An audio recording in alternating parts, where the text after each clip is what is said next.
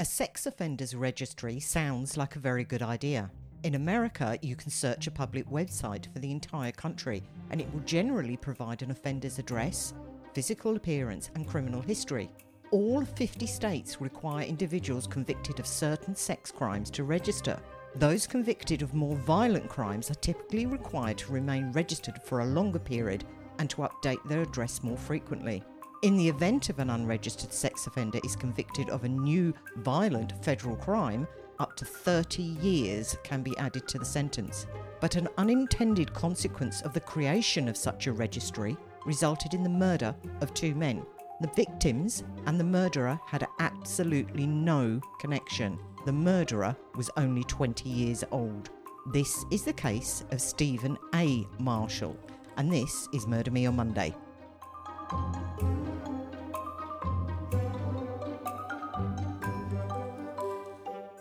Hello, everyone. Welcome back to the Murder Me Monday podcast. I'm Cameron, and joined with me is Mother. Hello.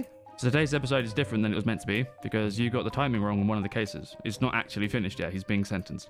Well, n- no, the trial's actually ongoing. He hasn't been sentenced.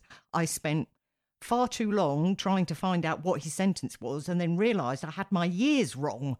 The last two years of the world burning has completely mecked, mucked me up. I was going to say, how did you not realise that he hadn't been? Wasn't it like an end date or like best before time? No, they kept saying his trial September 2021. I'm thinking, yes, so where's the sentence? And I, And Oh. is September 2021. Yes, yeah. For some reason, I don't know why, I kept thinking we were in 2022.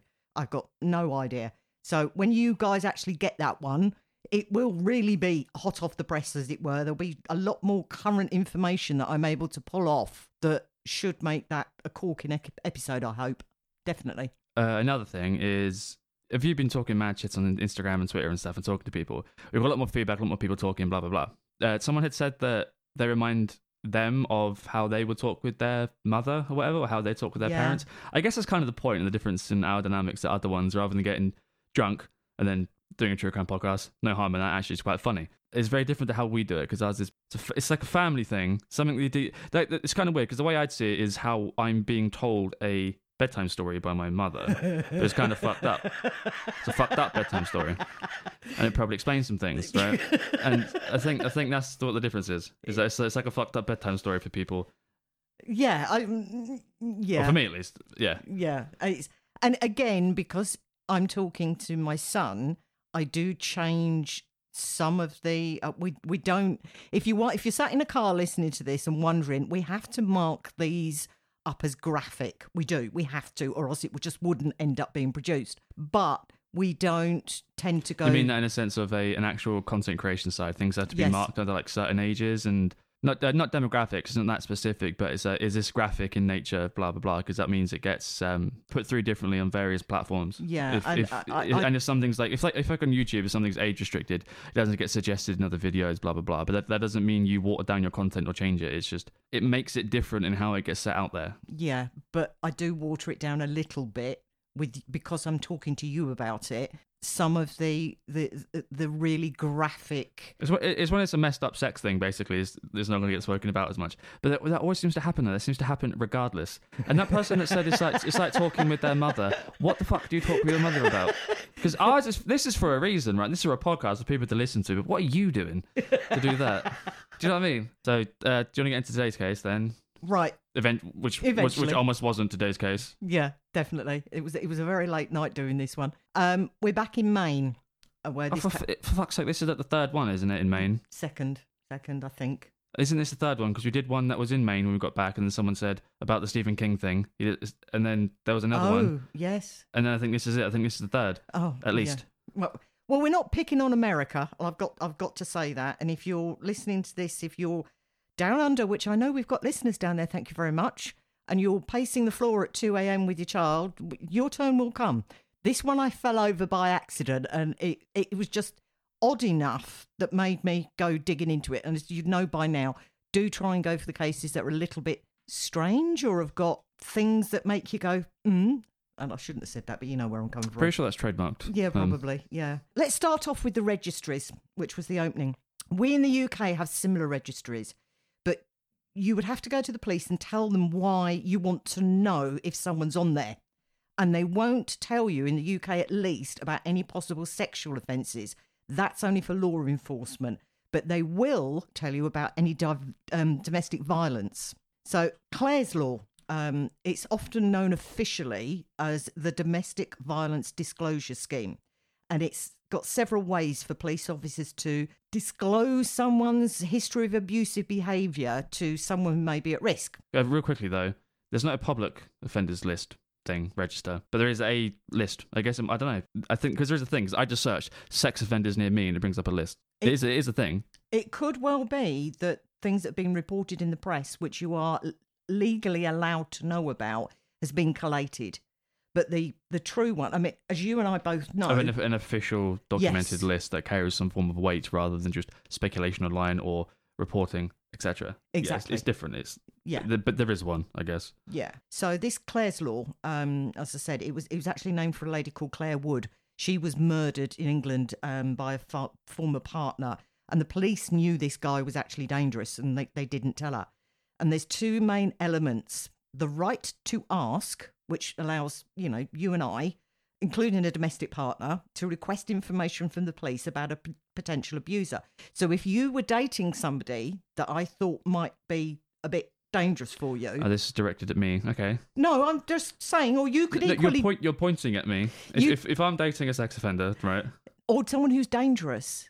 If you, it's literally, you think they're off their heads, they're going to do something. You could equally go down and say to the police, my mum is getting involved with some person. X or Z person, I think they're kind of funky. yeah, and they they will tell you. But the second part of this, which is the right to know, for argument's sake, some people in communities have unusually close relationships with the police, shall we say, and also they may have personal connections to the police. If the police find out that you or I are involved with somebody that they know is dangerous, they can come and tell us themselves. They can knock on your door and say, Do you realise XYZ person? On the face of it, that seems like a good thing because it's preventative for people that don't know to be then told that. But I also feel like it could be exploited as a form of harassment because that way, if if any police member of the police has a vendetta on someone, anywhere they go, they could be like, "Oh, did you know this?" They go into Tesco's, they could go up to people in Tesco's. But the way you're serving sex, and uh, where is the line crossed for that? Professional standards. And that it, yes, what you've just I know said. you're saying that about professional standards, but then again, as we know, the police investigate themselves and then find out they've done nothing wrong. So that doesn't work, does it? I know what you're saying. It's, it's meant to work, but it doesn't. sometimes it does and sometimes it doesn't. You are correct. We, we'll go into that in the autopsy. But what you're saying theoretically is true. But they are not allowed to literally go up to the cashier in the local supermarket and say, You've just served that person. Did you know? They have to. They will have to record why they've alerted somebody. There will should be a trace, and if Okay, paper if that, trails. Okay. yeah, and if that person, say that person is completely and utterly innocent, they then launch a complaint and it will actually get taken seriously. There will be repercussions, and police officers do get dismissed for doing these things. Sometimes the problem is the entire police force within, say, Leicestershire or Nottinghamshire, but there are certain police forces that are renowned for not dealing with these things. And it is known and there are changes afoot, but it's a, it's a long process. It's public sector. It's a long process. All of it. Again, the the police have something called the Violent and Sex Offender Registry. It's called ViSOR, and it's a database of records of those required to register with the police under the Sexual Offences Act 2003. Those are people that have jailed for more than 12 months for violent offences, and those, thought to be at risk of offending. What's defined as a violent offence? Obviously, hitting someone is a violent offence. Duh, That's not what I mean. It's is it something like if you get into an argument with someone No, in in public, could that be deemed if you're like threatening? It, it, do you know what I mean? How there could be some sort of. It's like if you. It's not the same thing, but if you um try to rob a post office, Mhm.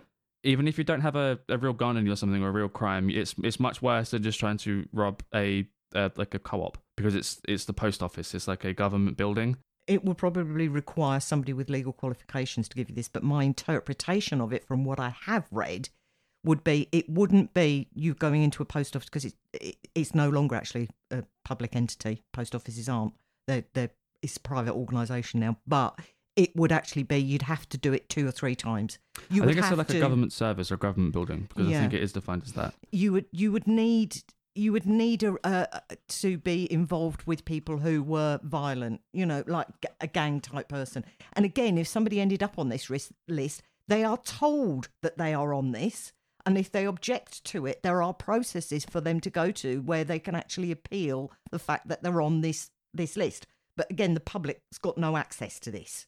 You can't, you know, plug in Visor and then hope that you'll find out about M two doors down kind of thing.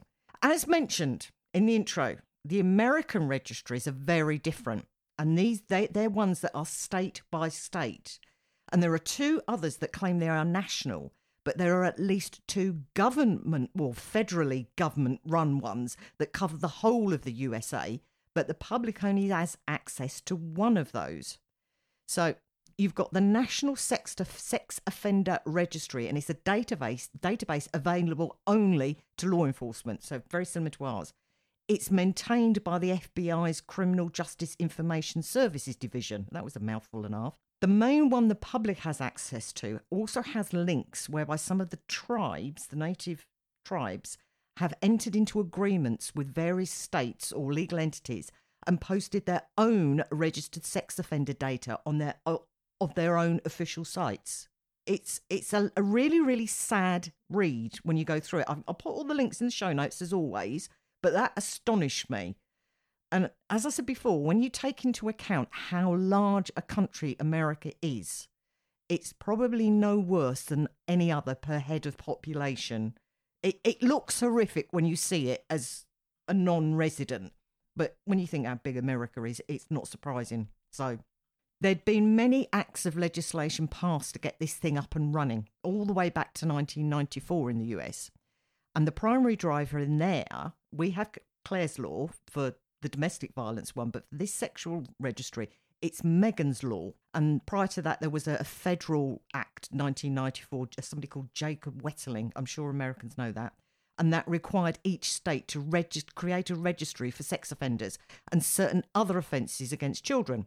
So, again, it's the same as the UK, and the police can access it and that, but the public can't. But things change. When this young girl, she was only seven, Meg- Megan Kanka in New, New Jersey, she was um, picked up by a, a sex offender with two previous convictions of sex crimes against small children living across the street. And this is how we ended up with this registry after they played about with passing various statutes. And with everything, it gets refined. New legislation is created, usually after some horrific crime takes place, and they realise there's a gap in the legislation that they currently have. It's also rather unfortunate that this regist- well, this registry is tucked away under an extension on the FBI st- uh, site, and it starts with the words "scams and safety." Someone didn't think that one through. Why wouldn't it have its own category? Exactly. I, I, I said safety, but why is it under scams? 'Cause Because I c- I- you could you could say there's the, those the two set. You could have scams and safety, then you could have like sexual offense and safety, Yeah. two different things. Because you want to protect the old ladies that for some reason answer the phone and get scammed online, right? That's scam and safety, right? Oh, Well, I, I I was researching this in broad daylight, no alcohol involved, and I'm like, have I ended up on something really dodgy or weird? And I looked at all the various, you know, routes within the like, I'm going to get put on this list. What am I googling? no, no, it's it's literally the address actually is, and this is why it's buried. www.fbi.gov backslash scams dash and dash safety backslash sex dash offender dash registry. Why is it so hard to find it? It's, it's, it's like if you ever tried to unsubscribe from something or you try to ring someone on an actual website and you go to contact us and it's like contact us on a Monday. You click it and it goes, is it a waxing moon? To actually find the right number to ring someone is really convoluted. Why is that so hard to get? Get hold of? Uh, again, that's that's why I went in and out of it, and I thought, am I in the wrong wrong place? I'm in the right place. It doesn't turn up on the top search list when you actually go in and put sex offender registry. Might be because it's so bad, people don't use it, or because it's had such poor traffic because it's so hard to find. But it's enormous, and it, I, well, I didn't go major digging into it because I'd have still been searching, Yeah. you know, nosy So I've, about I've, now. got, I've got a question regarding this because of based on what you said on the intro, and because I don't know what's happening with the case. But is this along the lines of a, vin- a vigilante justice, or is that something you're going to get into? I'll get into it. Okay. And briefly as well, you said you mentioned about the size of the US and how their ratios of like sex offenders and blah blah blah. There will be some countries that have much higher than the other ones. Ones. Yes. In just in, uh, I think there's some, and I gotta be like tactful with this. There are some areas of Africa that use sexual assault as a sort of like a tribe war thing. hmm I know that sounds quite weird. Well, that sounds like really strange for me to say, but they do.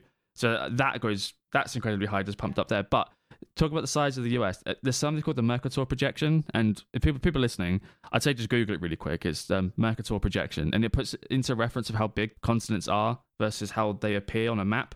Because on a map, it's a it's a 2D. Because like when you look at a map, when it gets wrapped around a sphere, things get distorted, don't they? Yes. That's why when you look at the map, they've got those lines and they sort of widen out Yes. uh, and at the top they look smaller. So if you look at the, the US, it's, it looks about like it's about forty percent smaller. Russia is about a tenth of the size. It's tiny by comparison. Uh, Australia basically doesn't change. South Africa doesn't change, and S- South America doesn't change. So when you actually look at the size of the US, it could fit into Africa probably about five times. Because you've got, I know this sounds weird, like a weird tangent, but you were talking about the the size of it, and it's not as big as people think. yeah. I, uh, it, it's it's perception, isn't it? Yeah. But Well, anyway, uh, yeah. carry on with that. There was just a random thing that was in my head that I needed to say. Right. So back to our case. The difference is the victims may have had criminal records as sex offenders, but the perpetrator targeted them specifically because they were on the register and he had no connection to them in any way, shape, or form. And whilst he wasn't a kid, he wasn't yet old enough to legally drink. a kid is a really subjective phrase, isn't it? Some some eighteen year olds aren't kids anymore because of their life and have had to grow up real quick. Yeah. Uh, some thirteen year olds aren't, unfortunately, because they've had difficult lives. They've had to. They ain't kids anymore. They can't Yeah. say that. Uh, but a twenty year old that can still easily be a kid. I'm twenty five. I still think I'm a kid. I got people. I know people my age are having kids, having their second kid. I think, fuck me, I can't look after myself. No, it's, a twenty year old is still a kid. Yeah, and I, I think I think that the, the mentally for me was the difference knowing that the age of uh, being allowed to legally go and buy alcohol in the UK is 18. That's a whole other story and there's all the problems with that. But in the US it's 21. And the fact is he's not legally able to go and buy a drink, but he can he- he- You can join the army. You can buy guns. I think Yeah. you can join the army in the states before you can buy Call of Duty, because Call of Duty is an eighteen technically to buy it to buy it in a shop or in a store. You have to be Is it- eighteen, but you, you can join the army under eighteen. We can sign up at least. he- th- th- this So again, it's weird. There's, there's, there's yeah. weird stuff like that. So but yeah, I, I Disparities. think twenty year old's a child, and I think he's also close enough to the point where he himself could be a victim because he might look childlike. I don't know what he looks like. Often, if, if, if if you have men in prison and if they're quite small and effeminate, they can often be a target as a Yeah. result, and they can look younger. I think at the age of twenty, that could be a sensitive topic. It's along the lines of the other case that we did with the maroon car, that that Thane Ormsby guy. It's because he was young and he had that thing with drug dealers because of his upbringing and stuff, wasn't it? That he that he, sort of, he might have been primed to kill people based on that or be aggressive towards his people as a result. They can see it as a angel almost that they, they, they will kill people to stop other kids or other people becoming victims like they were. Yeah. And then so it's along the lines of the alcoholic parent thing. Do you become one? Blah blah blah. Uh, so some people that have been victims of abuse, they go up to do it themselves, Yes. and that's often the case. And it's I'm just thinking that is I don't know, and you'll get into it yourself. I'm sort of spoiling it. I don't know. Was he one, etc. Going forward? I've interrupted again. Sorry, it's a theme. Carry on. that now you've said that with the Thane Ormsby, I can actually see the parallels between this case and that one. I can actually see the parallels, but I don't have answers for your questions. As well, the reason why we're doing this one is because he basically has the same name as the last case we did. It's like Stephen A. Marshall, yeah, versus was it just Stephen Marshall? Marshall, yeah, which was the jigsaw killer. Yeah. So, and that's how you found this case. If, Yes. if people are wondering, I know they're called the same thing, but they're not the same. They'll be called something different in the title. You're listening, you know this. Yeah, we'll, we'll we'll figure that one out before we do it in the title. So let's go back to the beginning to see if we can actually get a feel for this guy. 9th of August 1985. Stephen A. Marshall is born in Fort Worth, Texas, to Margaret and Ra- Ralph. So 1988, family moves to a place called Cape Breton, Nova, Nova Scotia, Canada, for those that don't know, which is two and a half thousand miles away from Fort Worth in Texas. And it's actually an island. This place is gorgeous from the pictures. They even speak Scottish Gaelic as well as some French dialect called Acadian, which boggled me. And there was an even uh, an indigenous language that I won't even attempt to mangle. The whole population of this Cape Breton island is roughly 132,000. So from It's actually quite big. It's- Because considering it- the way the way you described it, it's a tiny island. It's actually quite big, 132,000. That's a decent size. That's Yeah. going to have a lot of stuff on the island that is Yeah. you're not left out. yeah, If you have you're a tiny village, you have you don't have anything. You can't just stay in the village. You have to go everywhere else. But of an island like that, you're gonna probably have McDonald's, gyms, large stores, Targets, WalMarts, whatever. Yeah, I mean, for, as a Brit, when I heard that they'd moved to Nova Scotia, I immediately think, oh, blimey, cabin out in the woods, you know. So it may become relevant further on, again to be discussed. But it does seem to be a quite a religious place with the number of Catholics to Protestants double, double the number of Catholics to Protestants. Probably means double the amount of paedophiles. Carry on. But there's, there's a fair smattering of other religions too. So, summer 1993, Stephen ends up having getting well, getting his mother did it the work, but he has a baby sister, so he'll be eight or nine years old at this point. And lo and behold, he's shipped off to Arizona to live with his grandparents. Going into autumn 1993, Why was he shipped off? it's there's no i think personally from reading all that i've read i think the parents relationship was starting to break down. And i think mum had a new baby couldn't cope with him because it's a it's a weird dynamic at eight or nine years old when you've got a little boy and then you suddenly end up with a baby sister and he's he's you know. So it might have been go and stay with your grandparents for the summer and i'll come down and, and join you later with your sister and it's either a really good thing or it's a really bad thing yeah, okay. If it's framed fairly innocently like that, like we'll be moving, you go there beforehand. That works. I, yeah i don't know For, how for some reason, I had um, Kemper vibes based on the way that you Yeah. said that. That Yeah. you said that because they said that. Sorry, Ed Kemper's mother treated him badly because she thought that he would abuse them or the sister and stuff. yeah Yeah, uh, I'm not saying it was that at all, but the way that way you'd framed that there, I thought that's what it was. It was for the daughter's there's safety. some really odd odd undercurrents through this. This is again this is what this is what drew me to it. And yeah ed kemper's mother was abusive. There's no two ways about it. But there's no indication that um stephen's mum was abusive anyway. Again i th- i think there was something wrong in the household. I think the, the parents relationship was starting to break down and that's why she went. So 3 years later though that's when they actually got divorced. In 1997 so a year after that he's removed stephen is removed from school by his mother due to bullying now so he's aged roughly about 12 at this point He'd just moved there though, hadn't he? yeah he'd only been And there then and then you get bullied because you're the new kid. well no he, he'd been there since 93 and it's 97 so he'd been there four years But you're still the new kid, aren't you? Uh, If if, could peop- have been if people have been there for the whole time, you're the new easy target. You don't have friend groups, blah blah blah. could have been could have been that, that's the kind of thing that happens. Yeah. So 1999, two years on, so he's 14 roughly. Dad is in Idaho, a place called Culdesac, and it's actually one word, and that made me laugh after you with the earlier episodes. With you know, anyway.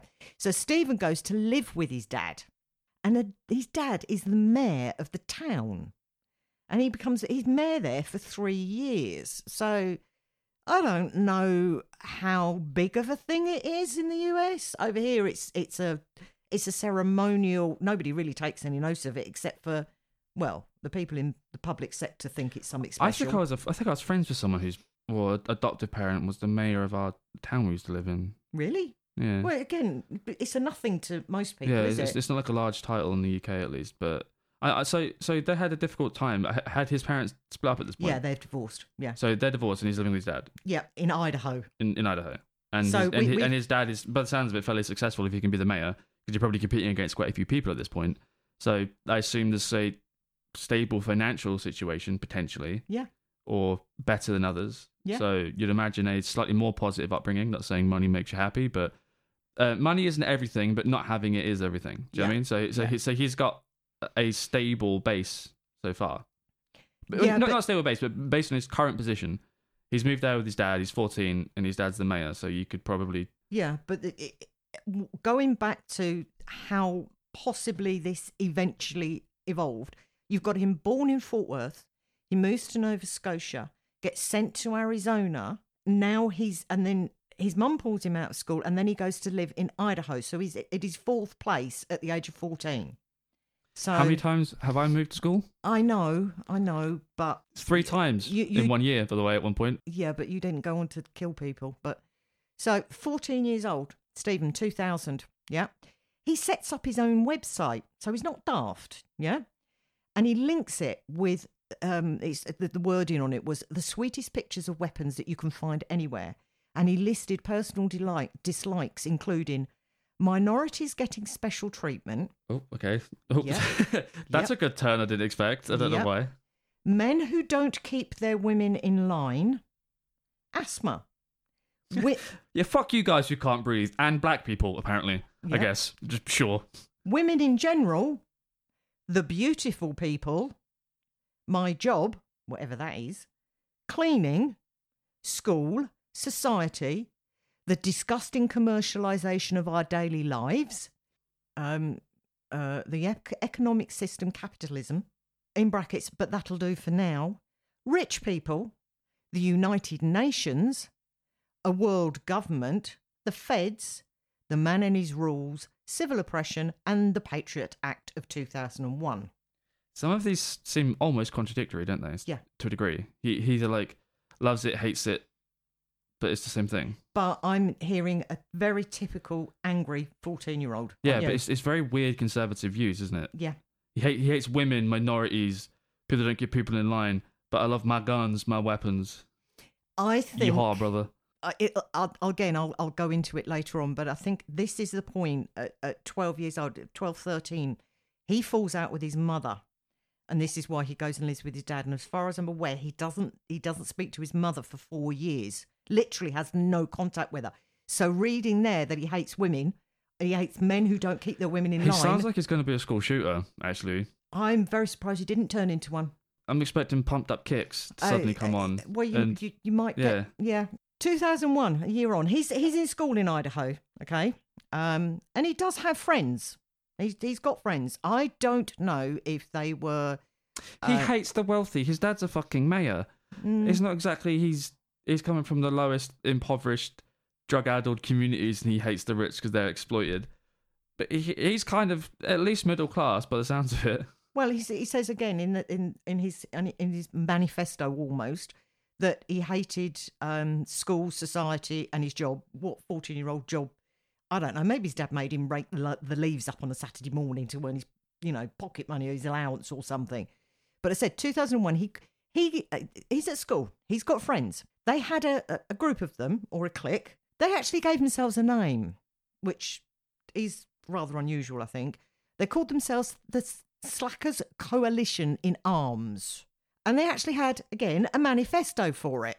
And the main goal is to provide advice for protecting yourself from the tyrannical education institution. So he hates school and authority, isn't he? But, but what kid doesn't? That That's, you know, 14 year old kids. When you're a kid, you have no control over anything in your life at that point. By setting this up, you want to overthrow that, don't you? yeah. You want to overthrow the means that are stopping you from having control.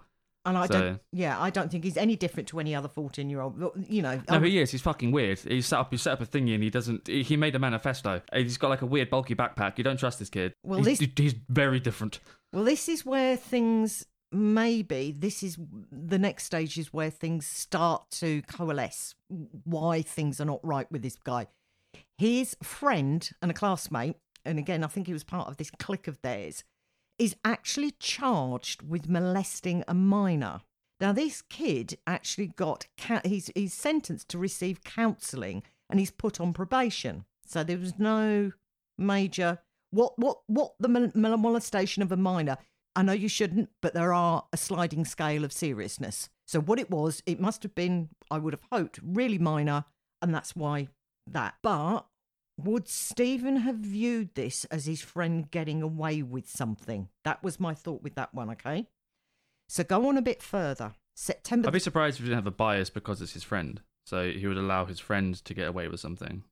you'd have, I'd have thought that, but then when I hear things further on, which we'll get into a bit further, um, makes me think, hmm. So anyway, 24th of April 2001, Stephen is charged by police with felony aggravated assault. And what that actually was, there were two kids apparently out on the, the street and they started arguing. Kids do.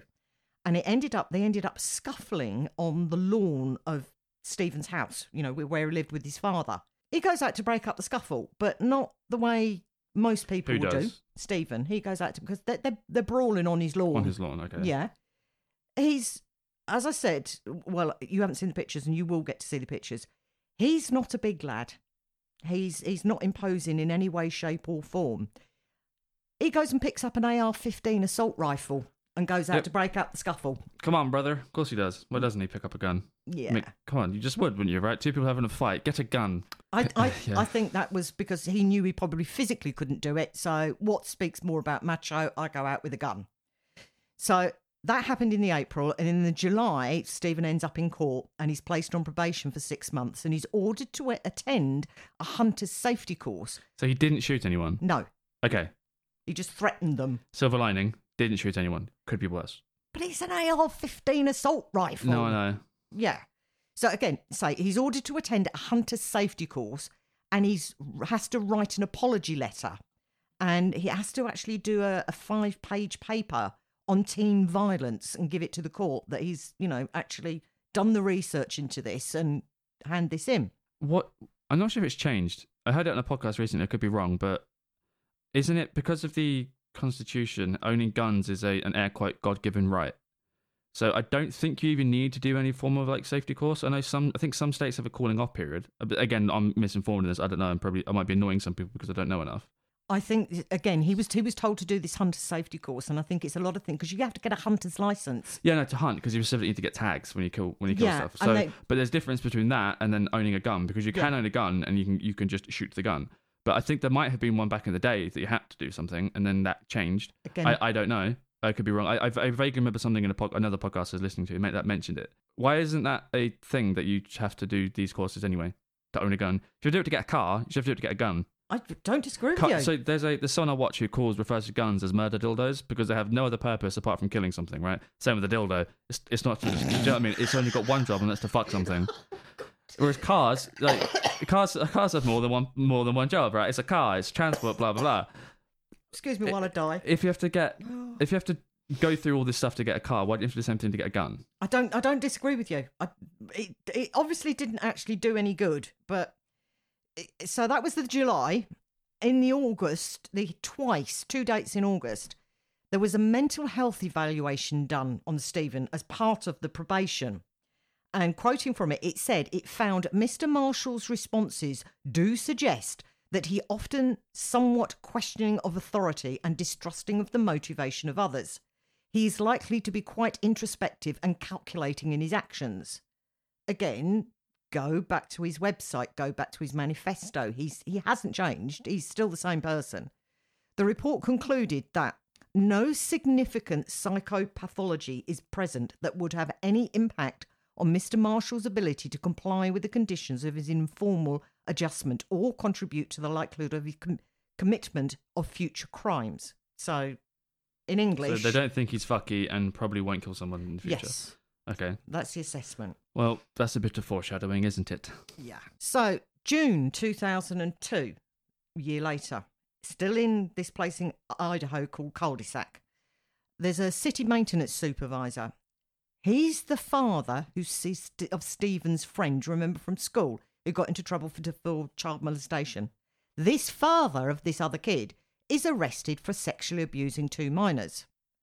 Again, this guy gets a slap, really. Just a slap on the wrist. And I'm thinking, he's thinking like father, like son, you know, what's, I don't know. So that's June 2002. So the end of the summer, beginning of the autumn, Stephen moves to Phoenix. So he's gone from Idaho down to Phoenix. With, And he with lives- who? You haven't. Was that what you were saying? Sorry. He, he li- he's going to live with his half sister and her family. Now, half sister in that. So I'll get into it further on. Is this the same sister that, that he moved away from? No, that was his full sister. His his mum, his mum and dad. They had him, and then they, they had a little girl. They sent him down to Arizona, and then eventually he Yeah. moved to Idaho. What actually happens is his dad, and this is really weird. Turns out his dad had been married twice. He had a first wife, Uh, before him, and then Yeah. he moved but them. he okay. goes back to her. yeah, I mean, It, it- I don't think that's too crazy. So again, this is where Stephen he's he, he moves to Arizona. He's his dad is living with his stepmom, who's actually his dad's first wife. Who this is, I think, where this half sister comes from. And he ends he ends up attending senior year at this Desert Vista High School in Arizona. Um, skip forward to the spring summer 2003. Stephen goes to visit his mother for the first time since leaving Nova Scotia for four years earlier. Stephen also goes and visits his father, who's now living with this stepmom in Colorado. Not a good relationship with mum and dad, and he's back with his first wife and he's bouncing around all over the country again. September 2003, Stephen decides to move back to Nova Scotia to live with his mother. And apparently, his mum's remarried and he's got stepdad by this point as well. And he attends a computer course at this Memorial High School, which uh, which is in Cape is on Cape Breton Island, as I've said before. So that was September. December 2003. Apparently, Stephen had applied to join the Canadian military and they reject him because of his asthma. So remember him hating that in his ramblings? It must have been actually quite bad. Some reason, I didn't think that he, because he has asthma, he hates it. I thought he just hated the asthmatic for some reason. I didn't think it was because he had asthma. I didn't. I don't. I don't know. I, I didn't draw that conclusion. Carry on. All right. So that was in December. So skip forward to August. We're eight months on. This is 2004. Stephen goes to see a psychiatrist for twice for depression but he doesn't he doesn't carry it keep on with it and he cancels the next meetings um, do you know if this is paid for by something or not because especially in america this is that'll be very expensive he's he's in cape breton nova scotia it's Cana- canada canada okay. different different medical system so skip forward again this is august go forward to january february the next year 2005 stephen moves out of his mum's and he moves into um, like a shared house, basically, in, in Nova Scotia. So he's 19 at this point. Go on to April. A convicted paedophile moves in to this shared house where Stephen actually lives. And Stephen apparently, you know, gets on great with him. They actually become quite friendly. So he's, I don't know whether he told him about his conviction or whatever. It's, it was an odd but I don't think that's something you say when you move into a house with someone. You probably want to get on off. You want to get yeah. on a good ground first before you tell people you're convicted of something really bad. It, it was just it was just odd the way that this was presented in in the you know the reporting and the storylines. About why is that relevant? And I'm I'm not sure it is but then on the other hand it may be. This is this is in spring 2005 and in the autumn 2005 Ralph dad goes and visits Stephen in this place. It's called Sydney in Nova Scotia. So January, friends and family, uh, 2006. So his dad sees him in the autumn.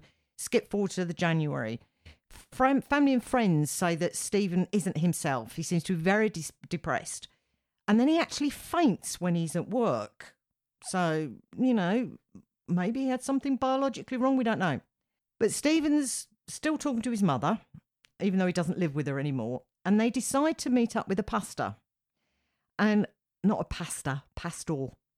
And I didn't say it. I thought that. I yeah, didn't, I saw I didn't the look anything. on your face. Yeah.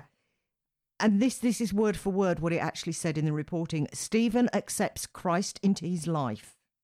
And he started attending church regularly regularly. That's word for word what the report says. I don't know what type of church it was. Don't know. So in the April 2006, Stephen withdraws 500 Canadian dollars from his bank account and he leaves 61 cents in the account, which is the balance. And you'd normally only do that for one of two reasons. One, you can't get it out of a cash point machine, or you want to keep the account open because you know you're going to be putting money back into it. That was the 11th of April. On the 12th of April, he decides to go to Maine to visit his father, who's now living there again. No mention of the wife, then it said on the reports Stephen uses Interac for a purchase at a place called The Source for $1,076. And I'm, what the heck's Interac? Apparently, this is some sort of Canadian banking system. I didn't know how it worked. Apparently, his mother sees that. So she assumed it was for the purchase of a laptop. And he also purchased um, GPS mapping software. But he only has 61 cents in his bank, so I'm thinking he's used his mother's bank account for that one. Where would he have got a thousand? At this point, well over a thousand dollars, but you don't know if he's had other forms of cash this whole time. You said he's worked. Is it in cash in hand? What is it? Well, yeah. Or, or other stuff. He might have. That's yeah. just not the only time he's probably withdrawn money. Or if he's planned this for a period of time, he'd probably take it out in stages, wouldn't you? Well, yeah, again. But no, apparently he his mother saw the transaction. So my interpretation of it was she'd logged into this banking system and seen this transaction. So I, this is why I think he's had access to his mother's. So we don't know when he did this, but Stephen downloaded this sex offenders registry. Well, he, he accessed the sex offenders registry. Ah, so that's why he bought all the GPS stuff, is so we can actually find these people. That that makes more sense. This particular town that he targeted, there was 34 of them on the list for that town, but he only took information on 29 of them. Addresses, photographs, the lot. The state of Maine itself has an online registry of over 2,200 offenders, and that includes their names, photographs, and addresses. And the site actually gets more than 200,000 hits a month from people looking people up on this just for the state of Maine. That's a lot. That's a lot. And you you, you don't go browsing these things For fun? No, No. you wouldn't. So well, it, it might it might just be people doing that like I did when I just searched sex offenders near me. People might be doing something similar in Maine. yeah, but 200,000 a month. I, I, I, people being weird, nasty, scared. That's a horrible number. More importantly, we don't know why he picked those 29 people. I bet the police know, but they're not telling. We don't know what their kind of offences were and whether he had a specific number, a specific type he was looking for. We don't know that. So, April the 13th, 2006, Stephen's father had been expecting him to visit.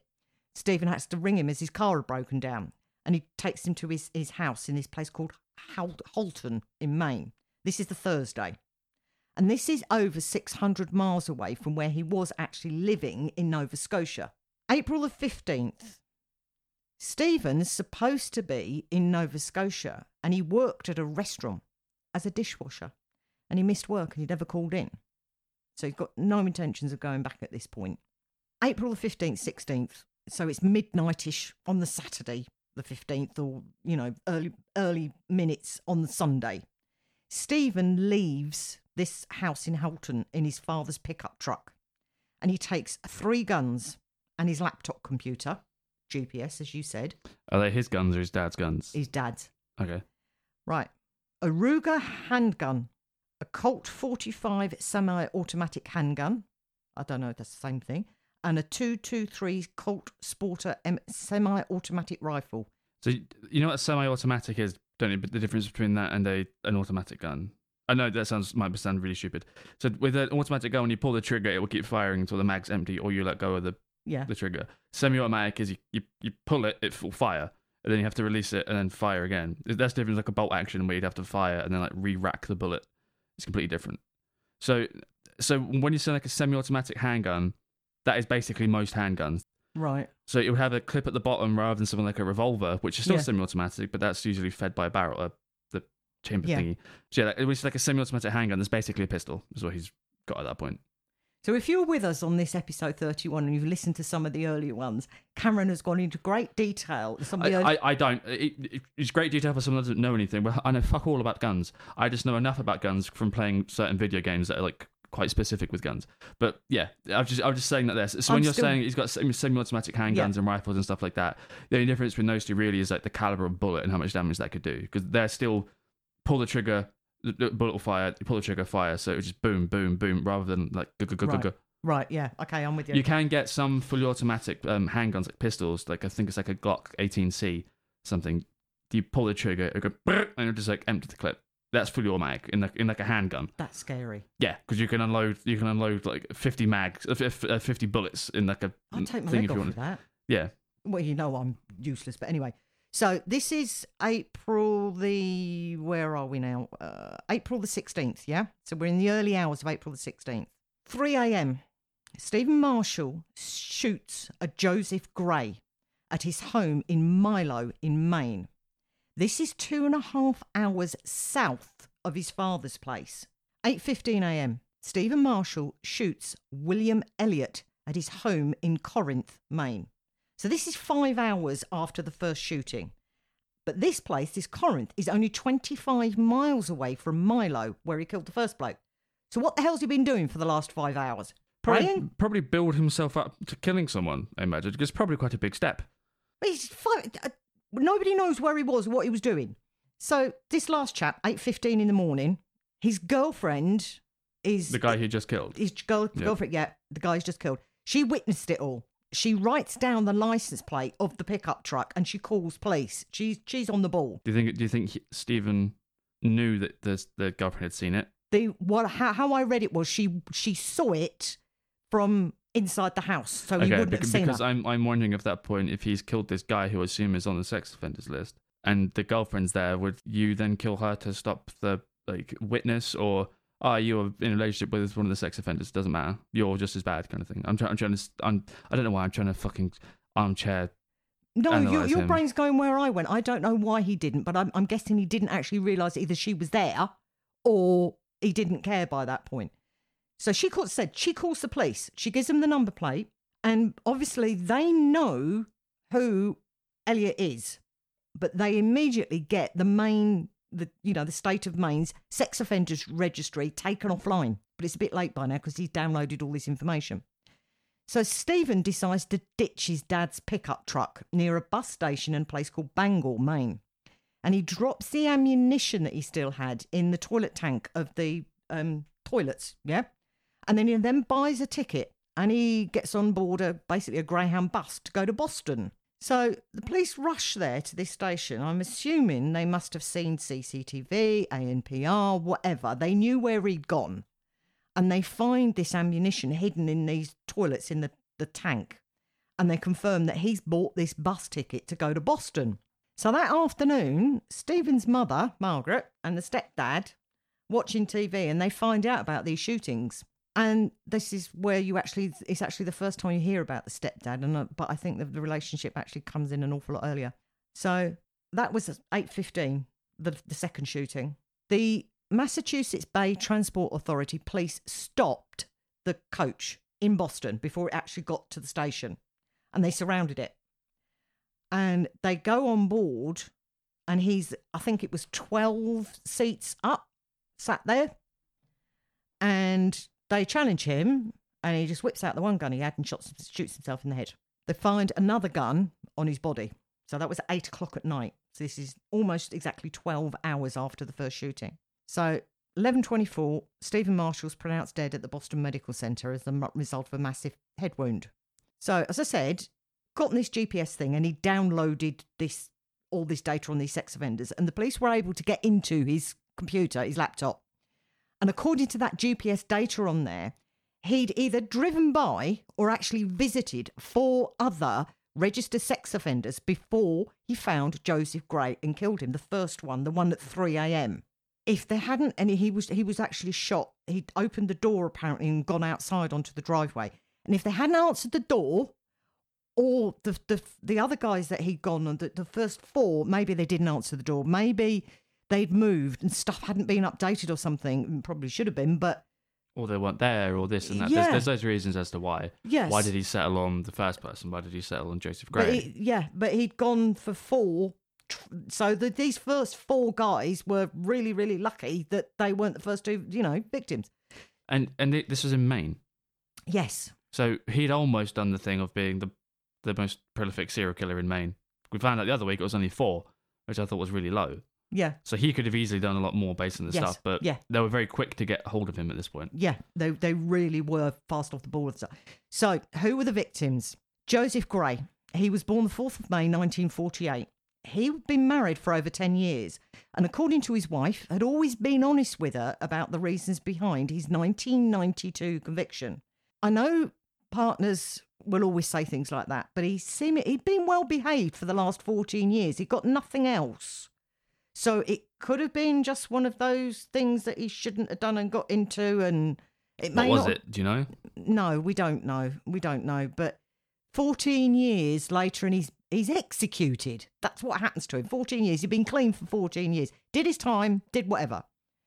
He, he said. He said. You know, I said he he he'd opened the front door and he'd gone out down the path, and apparently his wife saw him being shot.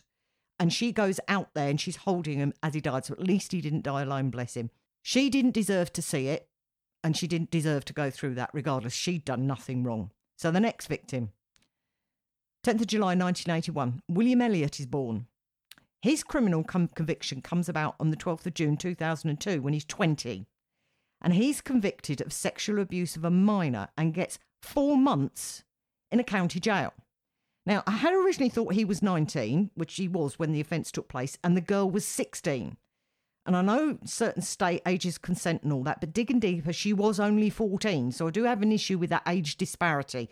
And she was a child, even though his mother actually seemed to think he wanted to start a family and settle down and all that jazz with this girl. He's 19, she's 14. There's a five, you know. You're. I know we're talking about the difference between kids and adults, and different people can be the same age, and one Mm. being an adult, one still be a kid. That's 14. I'm sorry, you can't rationalize that. If, No. if, if you're 14 as well, yeah, because you're both in like the same headspace. Yeah.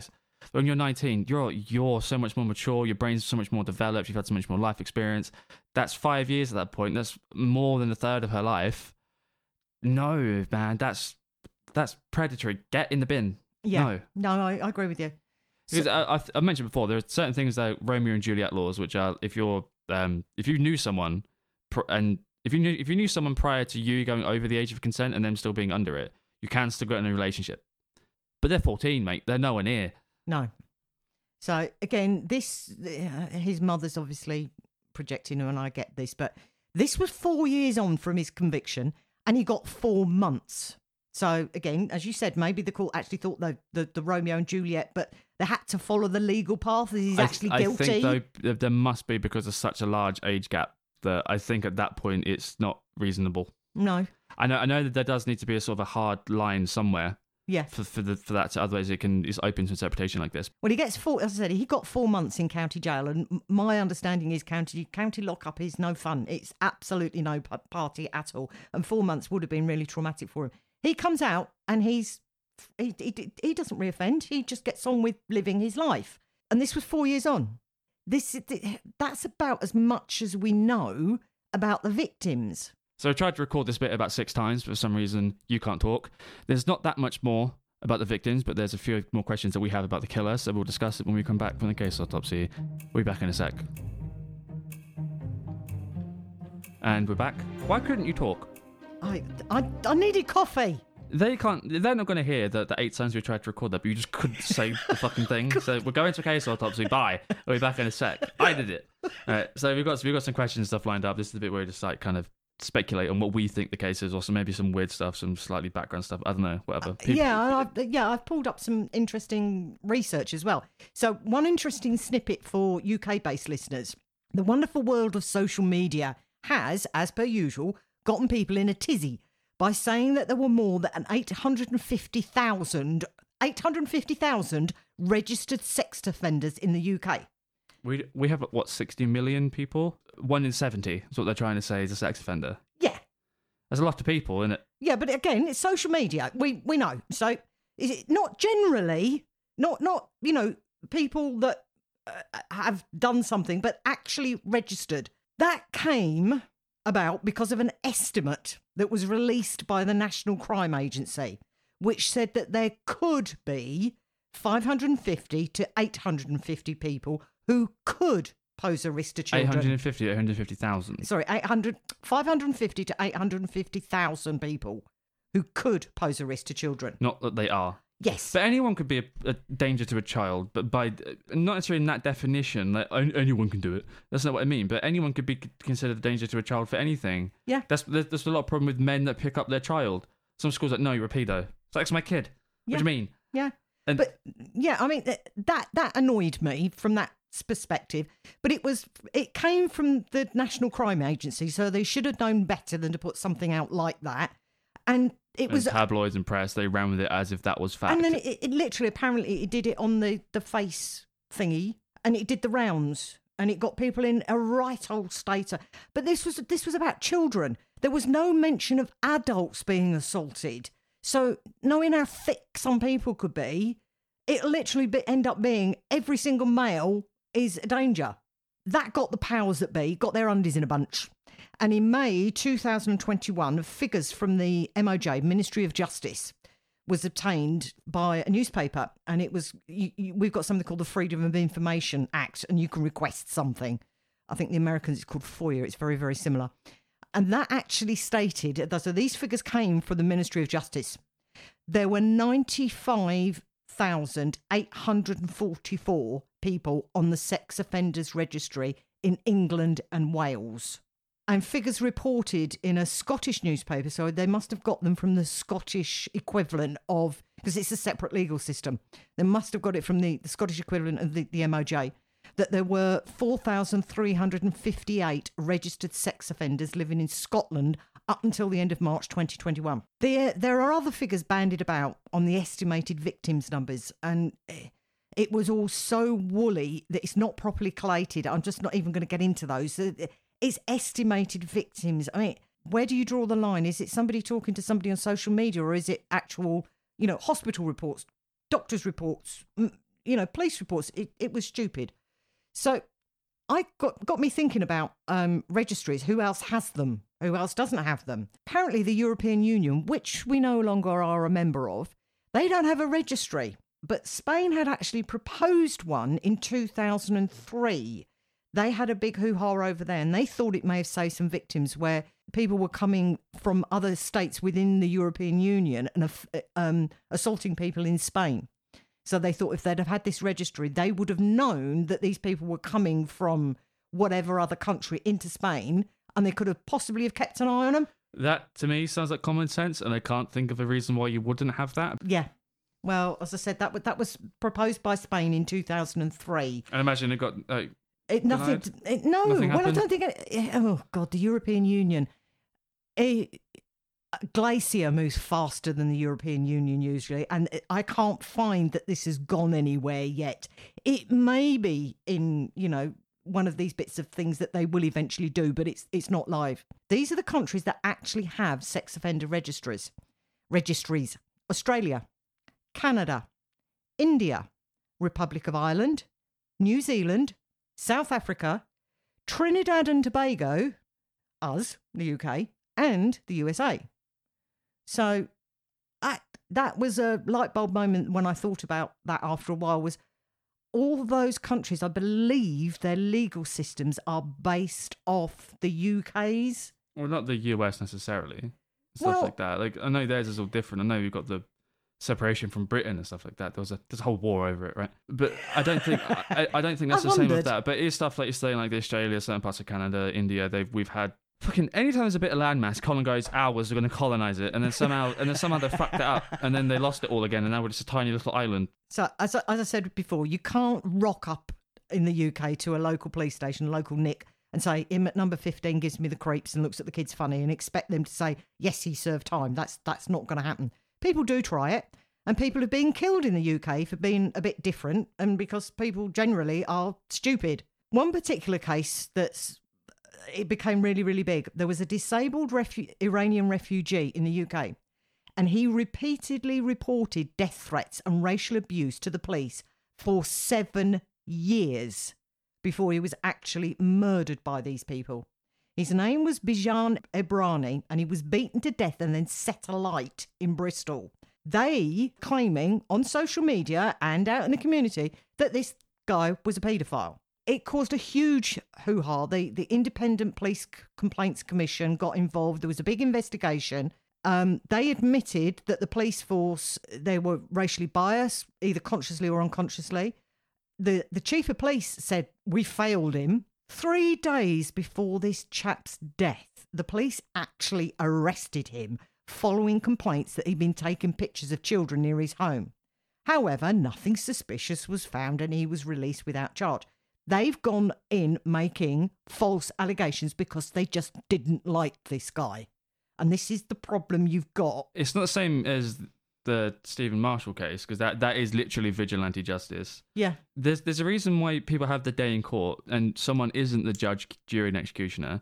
And people can be found guilty in the court of public opinion, but that's why they have to have their actual day, in court. Yeah. By suddenly deciding that this guy is a paedophile and then they're going to kill him anyway. So that isn't vigilante justice because they've got no evidence of it. If he's on the sex offenders list, it's a bit different. It's still not good. Shouldn't do it, right? Because you're not the judge, jury, and executioner. Yep. Fortunately, you're just the executioner.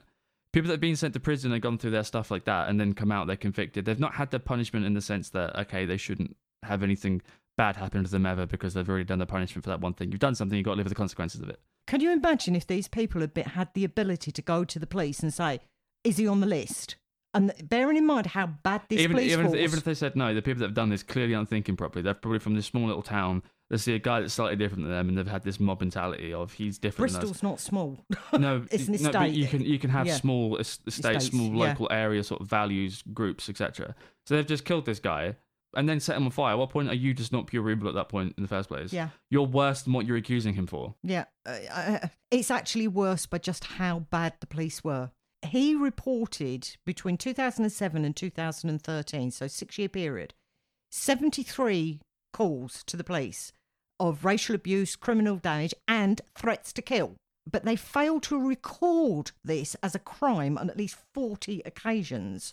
There's a term for it, and I've forgotten what it's called. It's going to bug me. Hopefully, someone someone knows what I'm talking about. If you if you say to someone online, oh, "I'm going to kill you," and it's like, "You mate," it, it passes a test where you think that's not a credible threat. Or if you say to someone that lives in the Netherlands, you say, "Oh, I'm going to kick your head in" because you're annoyed at them online or whatever.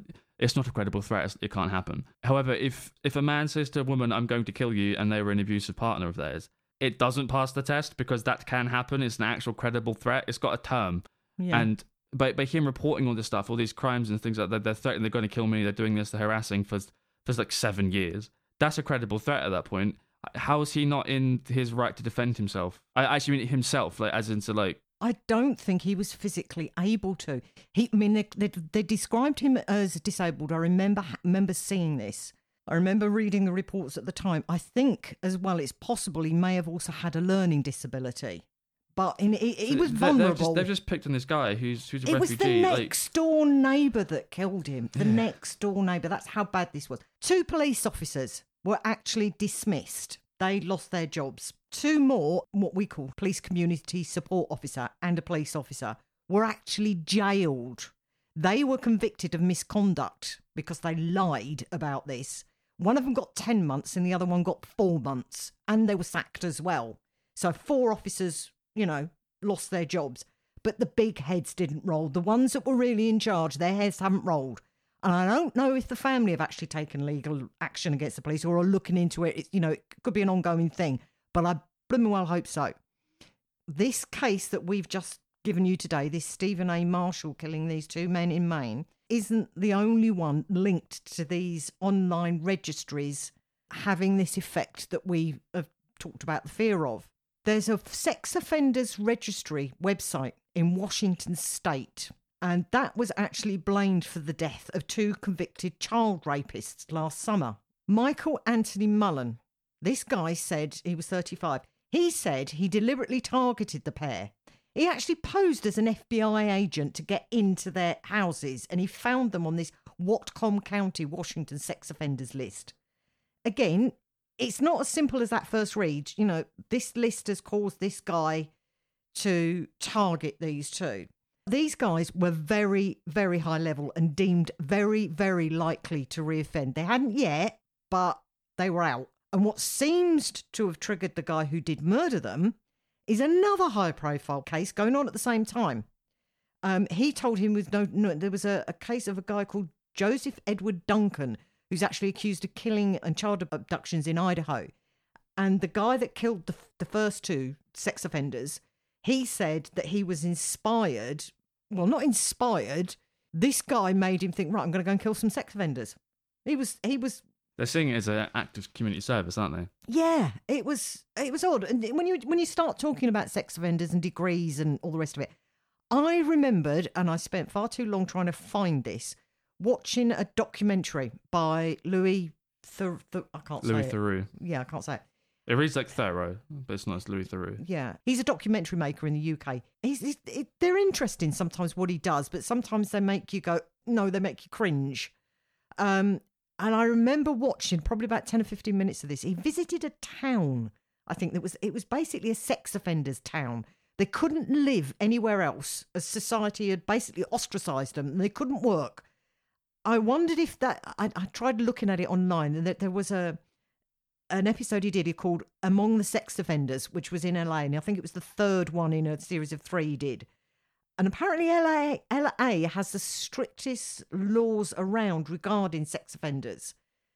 And it's, In in what sense do you mean protecting them Yeah. and their information from the public, or protecting, Protecting people and like, public. as in like villainizing the offenders more? yeah, the, the, the, the, the offenders would, most of them, I think, at the time said, whilst they're grateful to be out, as in breathing normal air, um, they would be better off inside prison because they've got no life whatsoever. They can't work. They can't claim this. They they just it's a mess. There's a uh, have you heard of a series called uh, Black Mirror? Yes. They're very like high concept sci-fi stuff based on the future and technology stuff that's near future or near possible certain things.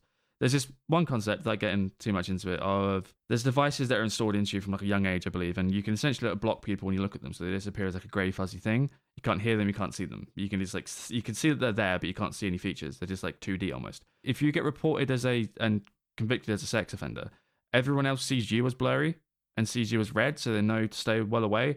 And then everyone else to you is blurred out as well. So you're essentially by yourself. You can't hear, talk, see, or speak to anyone because they can't communicate with you.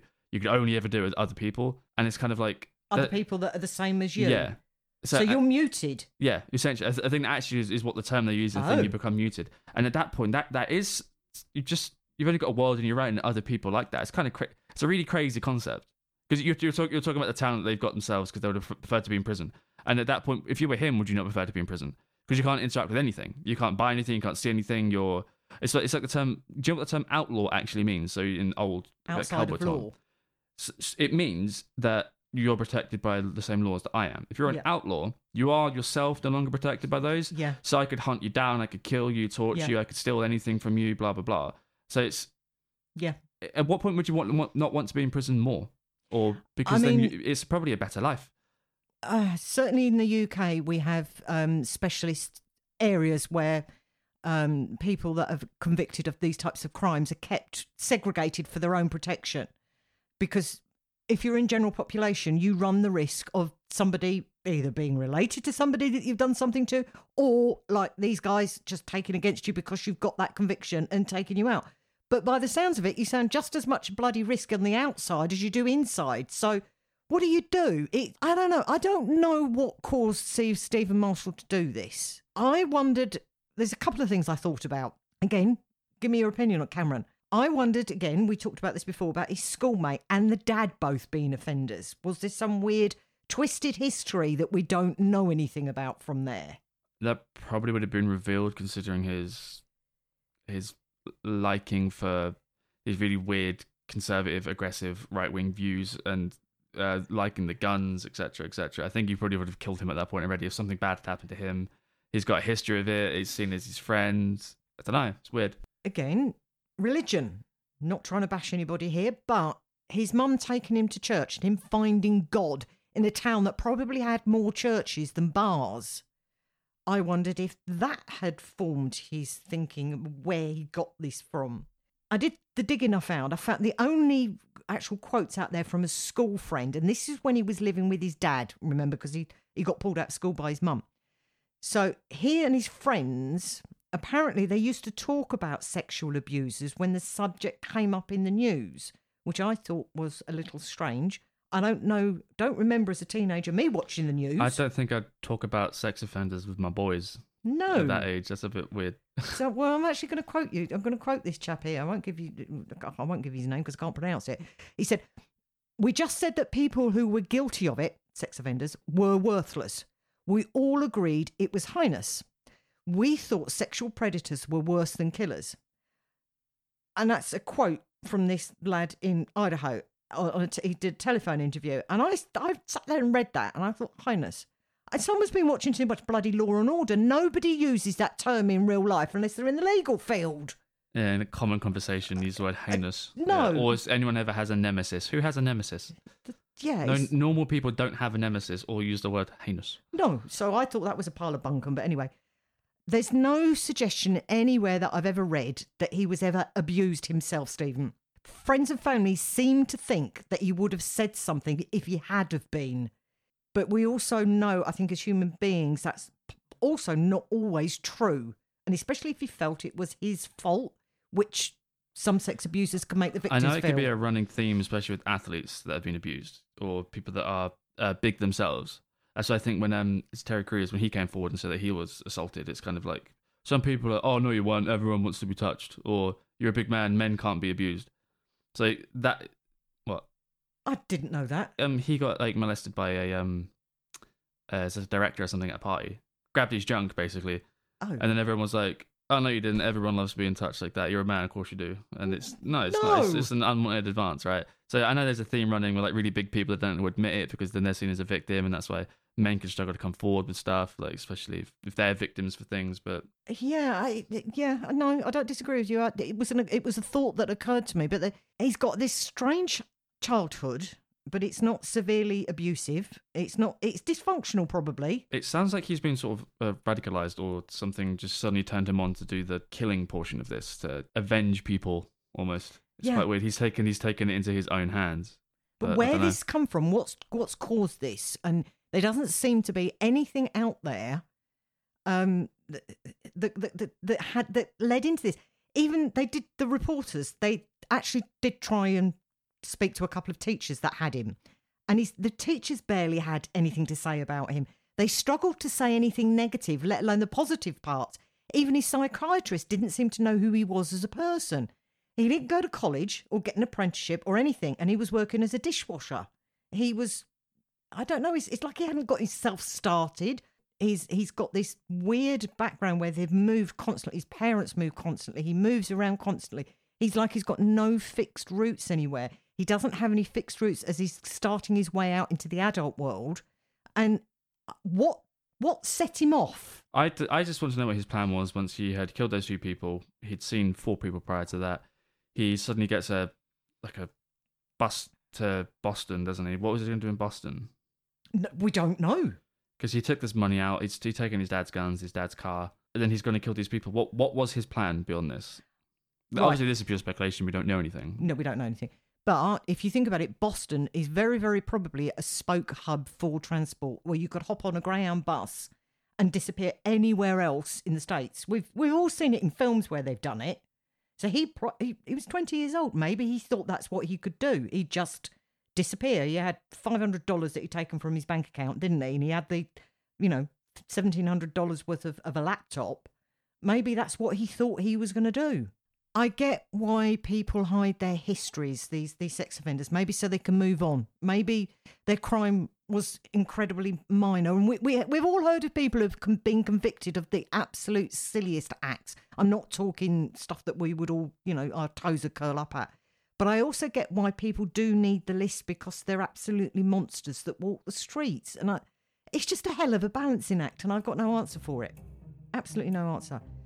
So finally, the victims, as these guys were victims Joseph Gray, aged 57, William Elliott, aged 24. Thank you for listening. Peace.